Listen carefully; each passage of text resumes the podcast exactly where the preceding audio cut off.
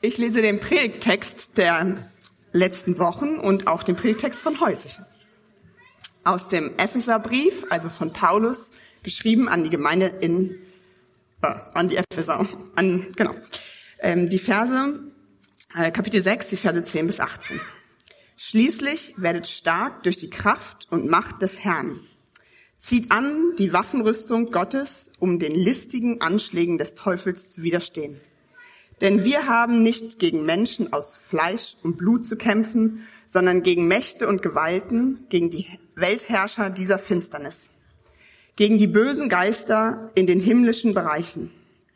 Darum legt die Waffenrüstung Gottes an, damit ihr am Tag des Unheils widerstehen, alles vollbringen und standhalten könnt.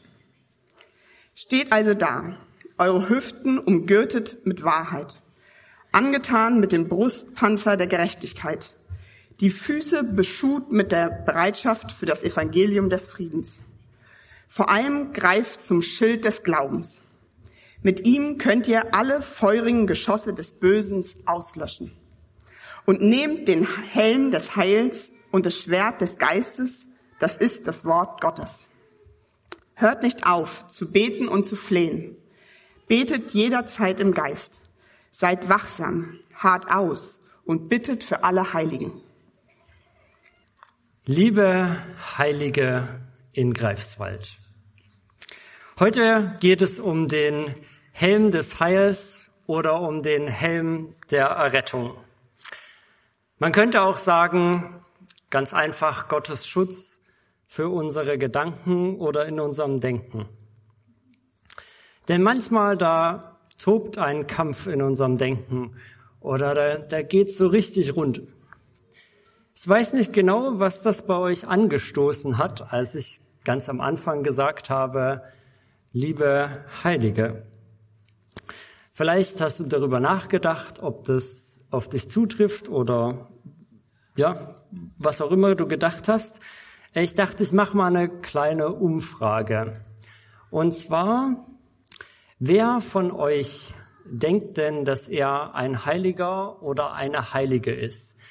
Ihr, also ich würde euch bitten, euch zu melden, falls, also ich verstehe auch, dass sich das sehr komisch anfühlt, aber ähm, okay, ja, doch, doch, es, es gibt Leute, die sich doch trauen. Okay, cool. Ähm, das Ziel meiner Predigt ist, euch zu zeigen, dass man sich gar nicht komisch fühlen muss, um sich bei dieser Frage zu melden. Die Ausgangslage ist aber doch häufig eine andere, nämlich, dass ich denke, ein Heiliger, hm, denke ich nicht eher, dass ich ein Sünder bin, denn es gibt doch diese Situation, wo die Sünde in meinem Leben schwer wiegt, wo ich merke, dass ich von Gott getrennt bin, weil ich tue, was ihm nicht gefällt. Und es gibt so ein paar Sachen, die tauchen vielleicht häufiger auf. Ähm, es können Themen sein wie Neid. Äh, das kann ein Thema sein, wie Andi es letzte Woche gesagt hat, von Pornografie. Es kann auch Überheblichkeit und Stolz sein, wo ich einfach immer wieder merke, ah, ich bin einfach überheblich oder stolz und will es aber gar nicht sein. Und vielleicht kennt ihr den Gedanken auch, dass dann, dass man sich so fragt nach dem dritten Mal, nach dem fünften Mal oder nach dem zehnten Mal, vergibt mir Gott denn jetzt noch? Ist er jetzt noch gnädig, wo ich doch schon zum achten Mal in dieser Woche komme? Und ich habe in der Vorbereitung einen Liedtext gefunden, der das schön in Worte fasst, wo ich dachte, ja, so formuliere ich es zwar selber nicht, aber irgendwie entspricht das manchmal dem, was ich erlebe. Da heißt es, Herr, hier bin ich und ertrinke mit all meiner Schuld. Im Meer und all die Ketten, die mich binden, wiegen heute schwer. Ich will mich, ich will nicht, dass du mich dort wiederfindest, wo ich hergekommen bin. Ich will nicht mehr dorthin. Ich weiß, du, trag, du, Nochmal, ich weiß, du trugst die Sünde weiter als es ist von Ost nach West. Und ich stehe vor dir heute, als wäre sie nie passiert. Doch wieder frage ich mich, reicht deine Geduld auch für meine nächste Schuld? Da schwingt so ein Gefühl von Niedergeschlagenheit mit. Bin ich es noch wert, Gottes Kind zu sein? Mir sind diese Gedanken vertraut aus meinen eigenen Kämpfen. Die sind wie, das ist so ein fieser Gedanke. Das ist wie, als ob man so einen kleinen Stein im Schuh hätte. Und man merkt ihn so bei jedem Schritt und dann auch vielleicht mal eine Weile wieder nicht, weil er irgendwie an der Seite liegt und dann kommt er wieder. Also, was tun gegen Sünde, gegen diese Situation? Denn Gottes Anspruch der hängt ziemlich hoch. Gott sagt mehrfach von aus, ihr sollt heilig sein, denn ich bin heilig, der Herr euer Gott. Und dann gibt es so verschiedene Wege oder Möglichkeiten oder Taktiken. Ähm, eine Möglichkeit ist so dieser Weg, ich nenne ihn mal, streng dich an. Da bitte ich Gott um Kraft und sag, Gott, ich will den Kampf gegen die Sünde aufnehmen. Bitte hilf mir. Und dann geht's frisch ans Werk. Und dann richte ich meinen Blick nicht so auf, weiß nicht, die nächste Woche, sondern ich sag heute. Heute ist erstmal ein gutes Ziel. Ähm, ich versuche heute ohne Stolz auszukommen. Denn irgendwie muss es doch zu schaffen sein.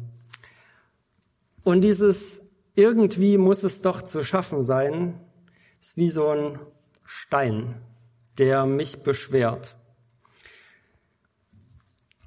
Dieser Versuch, der legt mir Lasten auf. Und nicht nur ist es schwer, damit zu leben, sondern wenn wir ganz ehrlich sind, dann ist das auch Hochmut, nämlich ich schaffe es, ohne Sünde zu leben. Dafür stehen diese Steine. Vielleicht nicht die beste Lösung. Also andere Taktik. Ja, das, der, das Gesetz Gottes, der Wille Gottes. Da sind so Passagen wie die Bergpredigt, wo Jesus ja, Dinge sagt wie, wer seinen Bruder auch nur einen Dummkopf nennt, der verdient die Strafe in der Hölle, so als ob er jemanden getötet hätte. Und da frage ich mich schon, also, kann er das wirklich so ganz ernst meinen? Also, ist, das, ist die Bergpredigt nicht nur da, um, um uns zu zeigen, äh, dass wir sündig sind, dass wir getrennt sind von Gott. Und überhaupt, also wer macht denn das alles? Also es gibt doch niemanden, der das alles halten kann. Und Gott, der, der ist doch liebevoll und gnädig. Und ach, es gibt so einen schönen Satz von Hermann Hesse, äh, der sagte, Gottes Beruf ist es, mir zu vergeben. Ja, das Problem an diesem Denken ist, dass es das Gesetz Gottes nicht ernst nimmt, sondern ihm immer wieder so kleine Teile wegreißt. Und Jesus ist erschreckend klar. Der sagt, nicht ein Teil, nicht ein i-Pünktchen vom ganzen Gesetz Gottes wird vergehen bis zum Ende der Welt. Das bleibt alles stehen. Also diese Mogelpackung vom Gesetz etwas wegzunehmen, den Anspruch zu verringern, die taugt auch nicht als Lösung. Ja, dann, was bleibt dann noch? Vielleicht gib auf und resigniere Gott ist nicht zufriedenzustellen. Der Anspruch ist einfach viel zu hoch. Was machen denn Politiker, wenn sie es verbockt haben? Die geben ihr Amt ab und gehen in die Wirtschaft. Vielleicht irgendwas anderes machen, sich von Gott abwenden, das Handtuch werfen. Hier stehen wir am Scheideweg. Denn wir sind der Lösung ganz nah und wir können von der Lösung auch furchtbar weit weg sein. Denn die Frage, die, woran sich hier alles entscheidet, ist, gebe ich auf und wende mich Gott zu oder gebe ich auf und wende mich Gott ab und gehe woanders hin? Also die drei Wege, die ich vorgestellt habe, die taugen nicht. Aus eigener Anstrengung schaffen wir es nicht. Den Anspruch zu verringern, das ist eine Mogelpackung. Und das Handtuch werfen, naja, aufgeben bringt's ja auch irgendwie nicht. Also, was ist denn dann die Lösung? Die Lösung ist aufgeben, sich Gott zuwenden und sich beschenken lassen. Nicht unser Tun, sondern Gottes Tun ist die Lösung.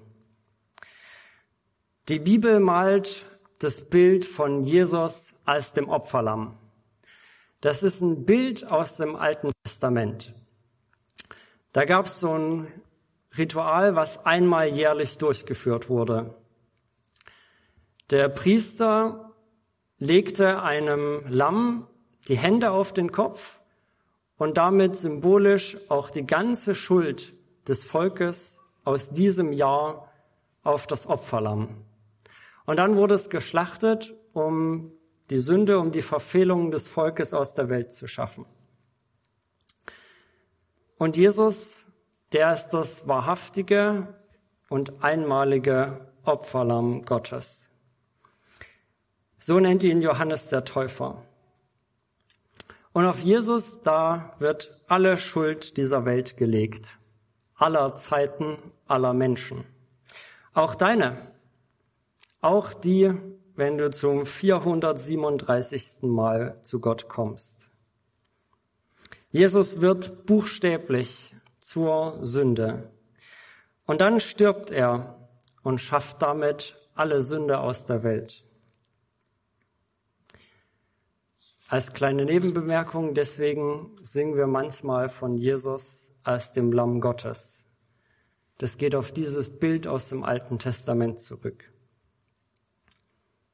Und so schenkt uns Gott Gnade. Ja, er schenkt dir Gnade. Es ist Gottes Gnade, dass er uns vergibt. Es ist nicht sein Beruf oder seine Pflicht, sondern sein Geschenk an uns. Und falls du mal wieder in so einer Situation bist, wo dir deine Schuld so ganz groß vor Augen steht und du dich fragst, kann Gott mir auch das vergeben? Vielleicht hilft dir folgender Gedanke. Hätte Gott noch mehr tun müssen, um mit deiner Sünde fertig zu werden, als sie selbst zu tragen und dafür am Kreuz zu sterben?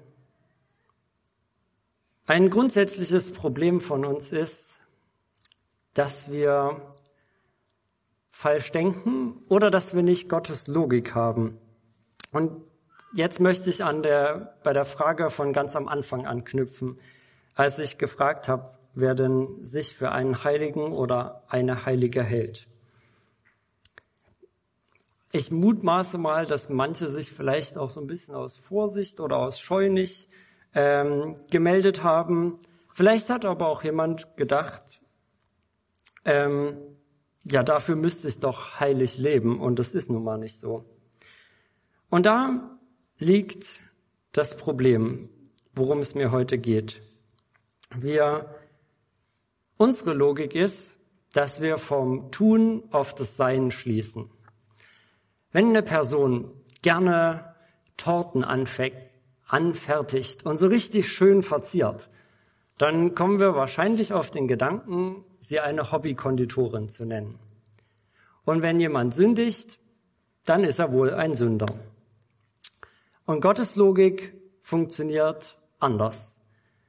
Bei Gott, der schließt vom Sein auf das Tun. Also genau umgekehrt zu dem, was wir oft denken. Und er schenkt uns Christen ein neues Sein. In der Taufe wird der alte Mensch, der ein Sünder war, der stirbt. Und er wird neu geboren oder neu geschaffen als Gerechter und als Heiliger. Das ist Gottes Geschenk.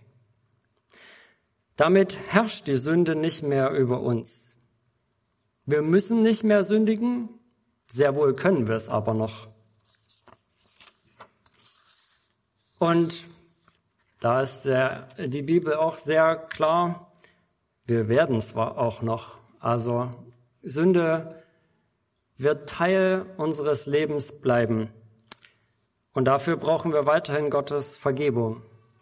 Aber das ändert nichts daran, dass er uns eine neue Identität geschenkt hat als Heilige.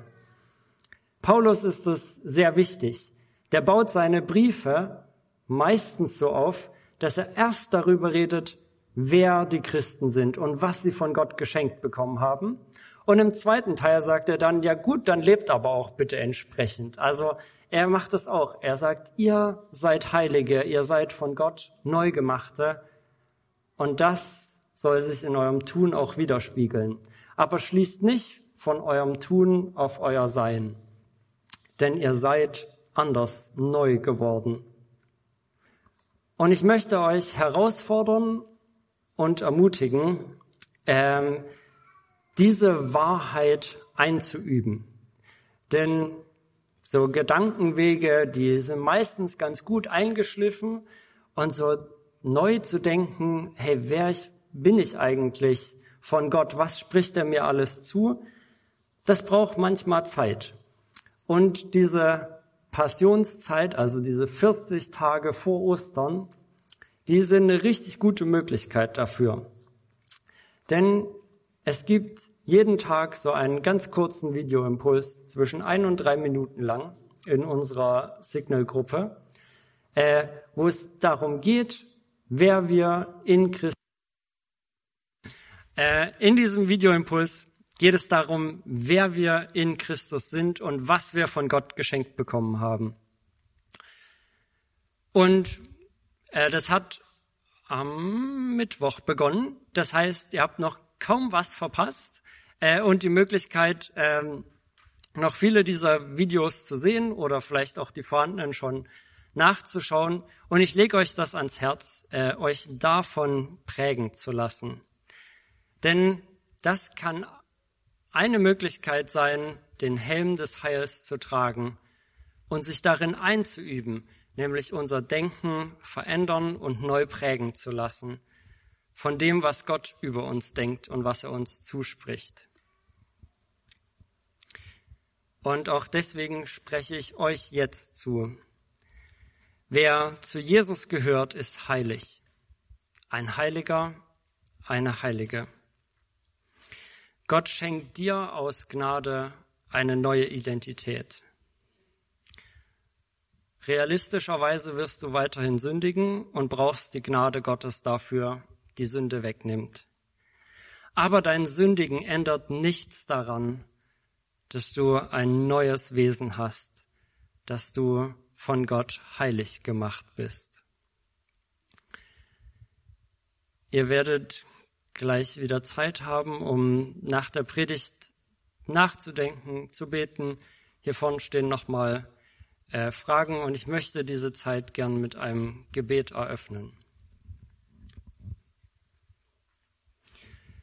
Guter Vater, danke, dass du eine Lösung für die Sünde gefunden hast, dass du Sünde wegnimmst, Ja, dass du sogar viel mehr tust, dass du uns eine neue Identität schenkst, dass du uns heilig machst, dir ähnlich, von dir durchdrungen, ganz in deiner Nähe. Und ich bitte dich, dass du uns diese Wahrheit ins Herz und in unsere Gedanken, in unser alltägliches Denken schreibst, dass wir da heraus leben, dass wir ganz zu dir gehören. Amen.